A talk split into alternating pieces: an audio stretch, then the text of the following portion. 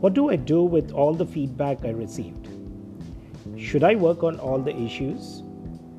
How do I know which one is critical and should be worked upon on priority? How do I go about changing it? Hi there, it's your host Sri Kumar on another episode of the Critical Dialogue on Feedback. In the last episode, we talked about the need to change. In today's show, I'm going to talk about what and how to work on the feedback you have received. Let me start by uh, narrating a situation which I experienced myself. In fact, it's been over 30 years I've been coaching people on the ways to give and receive feedback. I remember about 15 years ago, my wife asked me, Do you think you have been practicing what you teach on feedback yourself? This came out of nowhere and got me to think. I always felt that I was open to feedback and used to take corrective action whenever I got the critical ones. I have been very particular about using feedback as a tool for my professional growth. And that's uh, been my secret to success working with my clients. I presume that it would be the same at home as well. However, I thought it's time I put it to test. Most of us do not use structured approaches towards aspects like feedback, assertiveness, listening, openness, and trust, etc., at home. We don't feel it is necessary and brush it aside by making statements like, Come on, this is home and we don't have to be very formal. Personal relationships cannot be compared and it is not the same as working in a professional environment. We fail to realize that, irrespective of the place where you are, the personality, that is you, and your communication behaviors are consistent and remain the same. The problem is that we live in denial all the time. I've heard most of my participants in leadership and team workshops tell me that I am a different person at home and not all like the way people perceive me in office. My question is Do you ever sit down and formally take feedback at home? Do you think it is necessary at all? I would say try and you will be surprised. Anyway, Coming back to my wife's query, I thought it's time I asked her to provide me with some feedback. To make it more meaningful and easy for her, I asked her to write down all the critical feedback she had for me and place it on my table. Now you may ask, why does she have to write down? Can't she tell you directly? The problem is that more often than not, and especially at home, we take our relationships casually and for granted. The moment we get some critical feedback, we would like to quickly close the conversation lest it turn ugly.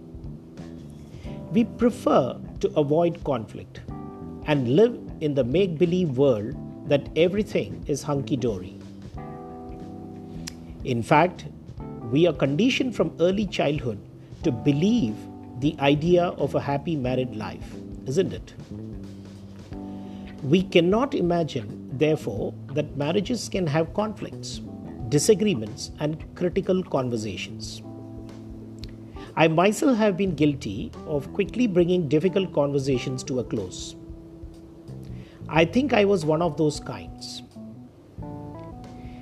When I got the list the next day, I saw that there were about 20 items which I had to work on and was causing discomfort to my wife. The top of the list on probably the number one was that I must keep my workspace at home clean and neat. In fact, the critical feedback was that I keep my workspace very disorganized and dirty. I thought, great, let me start with this one first. I don't have to worry about the rest. For about a week, I ensured that I spent a great deal of time keeping my workspace neat and clean. After a week, I asked my wife for some feedback.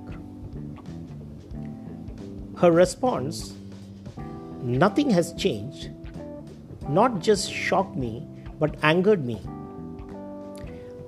But I paused and then I asked, What about the office?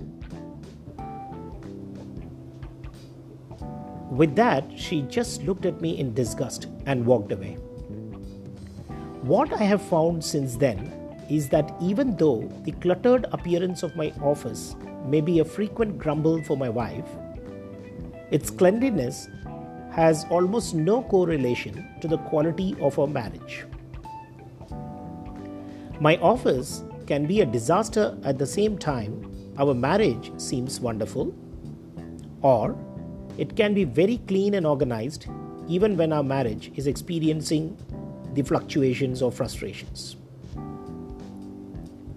I found out that the issue at the top of the list was not necessarily the most important one to change. I also found that other items on the list had a much more direct and significant correlation to the quality of our marriage. Some of these items included things like helping out more with our child and not being critical of my wife's decisions and actions. I learned from this experience that I had been paying the most attention to the things that others complained about the most or the loudest, or just that they were at the top of the list. What got my attention and was complained about most frequently was not necessarily the most important issue to change. The most critical skill in making change based on feedback, therefore, is deciding what specific issue to work on to start with. Many feedback experiences are very similar. Often people identify the issue that appears to be the most negative and conclude it is the most important issue to change. This, of course, is faulty logic. Issues that are most negative or most complained about are simply the ones that are most noticeable. Evaluating what issues to change ought to be a completely separate decision making process, independent from how negatively people react to issues. In a perfect world, we would receive feedback on many issues and change everything appropriately. We would soon become perfect ourselves. But in the real world, people face limitations in terms of how many issues they can successfully address at a time. A guaranteed way to fail in making changes based on feedback is trying to change too many things at the same time. People cannot make five major changes at the same time. In fact, whenever most people try to change more than one or two important things at once, they end up making no changes at all. In one of our leadership programs, I asked the leaders to focus their efforts on only one issue. I found that in four months, people could see a significant difference in pre and post feedback assessments. Most people think and worry that if they focus on changing only one issue, others may not find any difference and would still end up complaining. But my experience is that if you spread your effort in changing too many issues, it may prevent people from noticing that things are changing because they will see little difference between where you started and where you are now. Focusing your efforts on changing one issue increases the likelihood that others will see a difference. So, here I would like to talk about the 80 20 rule. Change is difficult. Therefore, managing expectations is key towards working the change process. It requires focus, effort, and attention. You should know most change efforts do not occur in a vacuum. We still have to complete our required work and take care of ourselves and our families. However, focused work and effort on specific issues greatly improves the likelihood of success.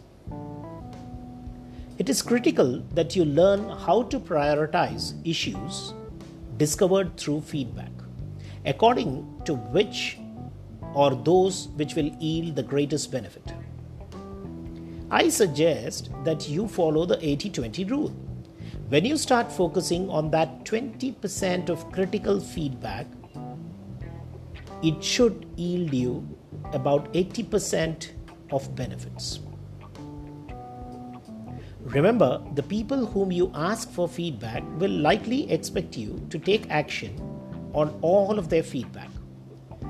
Therefore, it is helpful to establish upfront that although they may provide feedback on variety of issues, you will focus your efforts on selected issues as you work your way through the feedback.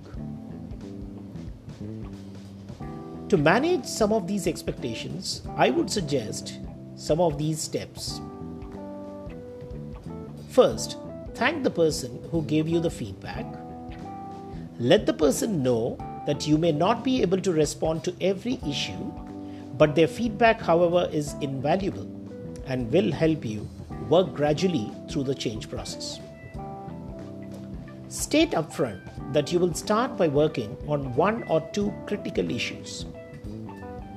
And more importantly, name the issue you're going to work on so that the giver is clear what he or she has to look for when you seek feedback again. Last and more important is demonstrate that you are changing by small actions. Although the people who gave you feedback would expect you to change everything, their experience tells them that little would change. However, when you make a focused effort on one or two issues, they will be able to see a significant difference and will not overly focus on issues which are not yet worked on or you're still to address. The other step uh, towards working uh, on feedback, especially the critical feedback in the change process, is prioritizing. So, how do I prioritize? In order for you to prioritize, you must rank each of the listed issues into desire for change and ease of change and the uh, impact or outcome. In fact, you remember in the last episode, we talked about the uh, desire or motivation to change and the difficulty of the change process. So, in order for you to prioritize, you must rank them according to, uh, as I say, desire for change, ease of change, and the impact. The uh, first step in bringing about change is to create a strong desire for change. As you think about the issues for which you received critical feedback, you may notice one issue for which others feel a high need for you to change. But you feel little or no need to change. So, how can you increase your desire or motivation to change? It's important that you think about the extent of motivation you have to make the change. As you think through each of the critical feedback you have received, you should categorize them on uh, the levels of low, medium, or high motivation. You must, however, not confuse others' desire for change with your own intrinsic desire to change. In a relationship, it is important to take a holistic approach. You may want to align both so that you get the best from the change process. Both, as in uh, the other's desire for change and your own desire to change. We also commit the mistake of externalizing our feedback by making statements like, It's what you feel, but I don't think there is any need to change this. The problem with this kind of attitude is that it does little to contribute towards motivating you to change. It's like uh, the alcoholic who went to his counselor, and when the counselor asked the man uh, whether he was an alcoholic, he replied, saying, I don't think I am, but my wife thinks I have a problem.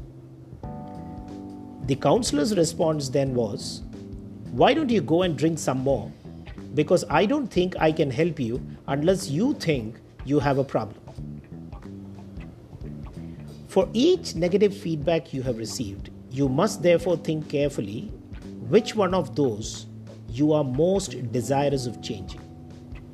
Because if you don't believe you have a problem and you don't desire to change, it's very little you can do about the feedback you have received.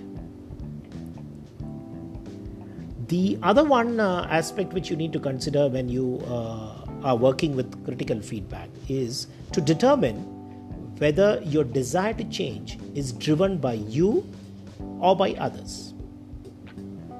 If you think that you got to change because your wife, boss, or any other person is telling you, then you would have already forsaken your responsibility or ownership and will have little by way of motivation to change. Whenever you feel like uh, saying that, you know, it's my boss who thinks I need to change this, or other people think I have a problem in this area, then it is going to be difficult. In these situations, your real felt need is not to change the problem, but to change other people's opinions about the problem. So, how then can you increase your desire to change? Firstly, you must just not be focused on the negative impact of the issue and start reinventing the feedback by rethinking in your own mind. Try and understand what frustrates people the most and the impact it is having on their relationship with you. Have open discussions around the issues and be honest with yourself. Most often, I find that people are not motivated to change because of their lack of understanding of the impact it is having on the giver of feedback and your relationship with them. But if you have to increase your motivation to change, then you need to start focusing not just on the negative impact, but start focusing on the positive in- impact which would come out of your effort. If you understand only the negative impact of your behavior and have no sense of the positive impact of change, you will find less motivation to change and therefore have a lower what I call as felt need or desire to change. So, once again, you may want to look at determining whether your desire to change is driven by you or by others. Another dimension which will help you to make the necessary change is to look at the ease of change. Some issues are easier to change than others. In planning your change process, select at least one issue you know will be easy to change. This not only gives you confidence in your ability to change, but it sends a positive signal to others that you have responded to their feedback. Focusing on small, observable actions can be a great starting point to demonstrate that you are truly committed to improving the quality of the relationship. For example, if you were to be given frequent feedback uh, that you are irresponsible and do not care for the team because you always seem to be arriving late to meetings, you will notice that irresponsible is a judgment and that you cannot work on, or will surely not have any motivation to work on. You may become defensive as well. However, arriving 10 minutes before the meeting commences is a behavior or action you can easily exhibit and it is also visible to others. It's a small change but can impact the overall perception of others on you. Similarly, for my wife, giving her one hour of undivided attention daily and listening to her was easy to work on, and it was actually that small thing which made a big positive impact. It was the same with my son as well. When I started to devote about an hour or so having a chat with him about uh, uh, what happened at school and listening to his stories and experiences, it greatly improved the quality of my relationship with him. So, these small observable behaviors made a huge difference than being just physically present all the time without being emotionally available. On one hand, when I thought that I was uh, available to them all the time at home, uh, they didn't feel that I was giving them the required attention, and therefore, the uh, frustration and uh, you know the need for them to give me this critical feedback. So, very important to look at what are those small little changes which you can make in behaviors and uh, which can show some quick wins. Another point when you're trying to uh, work on feedback is you must try to change actions than people. Most of us hit a roadblock and get frustrated in our attempts to change people. In fact, uh, married couples would agree that we sometimes expend all our energies and probably a lifetime trying to change each other and end up getting little by the way of outcome. You would have uh, already experienced that it's very, very difficult to change people. It's easy to change what we say or do than what others do. Changing my own action or behavior is easier than changing people. We have much more control over our thought and actions. For example, it is easy for me to arrive 10 minutes early for every meeting than trying to persuade people to wait for me before they start the meeting. Similarly, it is easy for me to decide that time in the day when I will spend time with my wife and kid than asking them to come to me when they see that I am free. So it's important that uh, you work on changing your actions than trying to change people. The uh, next aspect which you can look on is, uh, uh, especially when you're working on critical feedback, is working on building agreements. In an organizational context, we will talk about it uh, in terms of what we call as SLAs or service level agreements. At home, you can still have an SLA, with each member of the family who lives with you.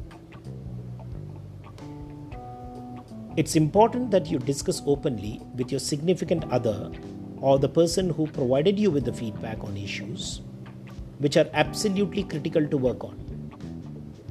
You may find that while prioritizing, there can be uh, many disagreements or arguments on which issue is more important than the other. However, it is important that we start with points of agreement, however small they may seem. There's no point in spending a lot of time conflicting, arguing on uh, points of disagreement. In fact, most of the meetings I find that people uh, spend a lot of time on areas which they disagree with. In fact, I would like you to focus your attention towards areas of agreements. Even if there are 2 out of 10 areas of agreements, that is a good place to start.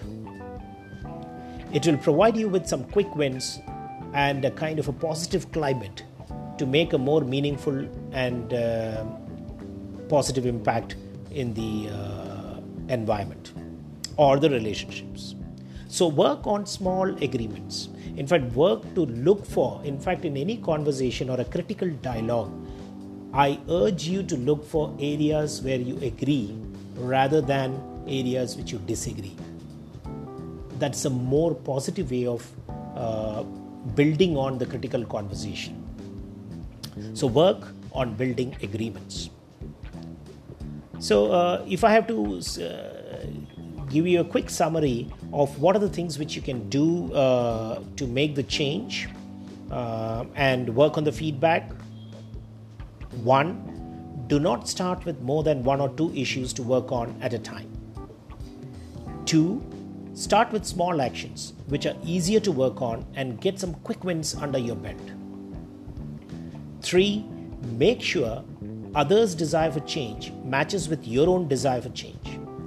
Do not change just because others want you to change. In such situations, the chances of success are greatly reduced. 4. Find areas of mutual agreement which will show visible impact. In fact, in your conversation, you must prioritize based on the agreements which you have uh, having those critical conversation with the person who gave feedback. So it's very very important that uh, you prioritize um, and gain agreements. So that's the end of today's episode on feedback. Hope you enjoyed listening please subscribe to the critical dialogue podcast to receive continued updates on some of the most important topics which affect our lives have a nice day.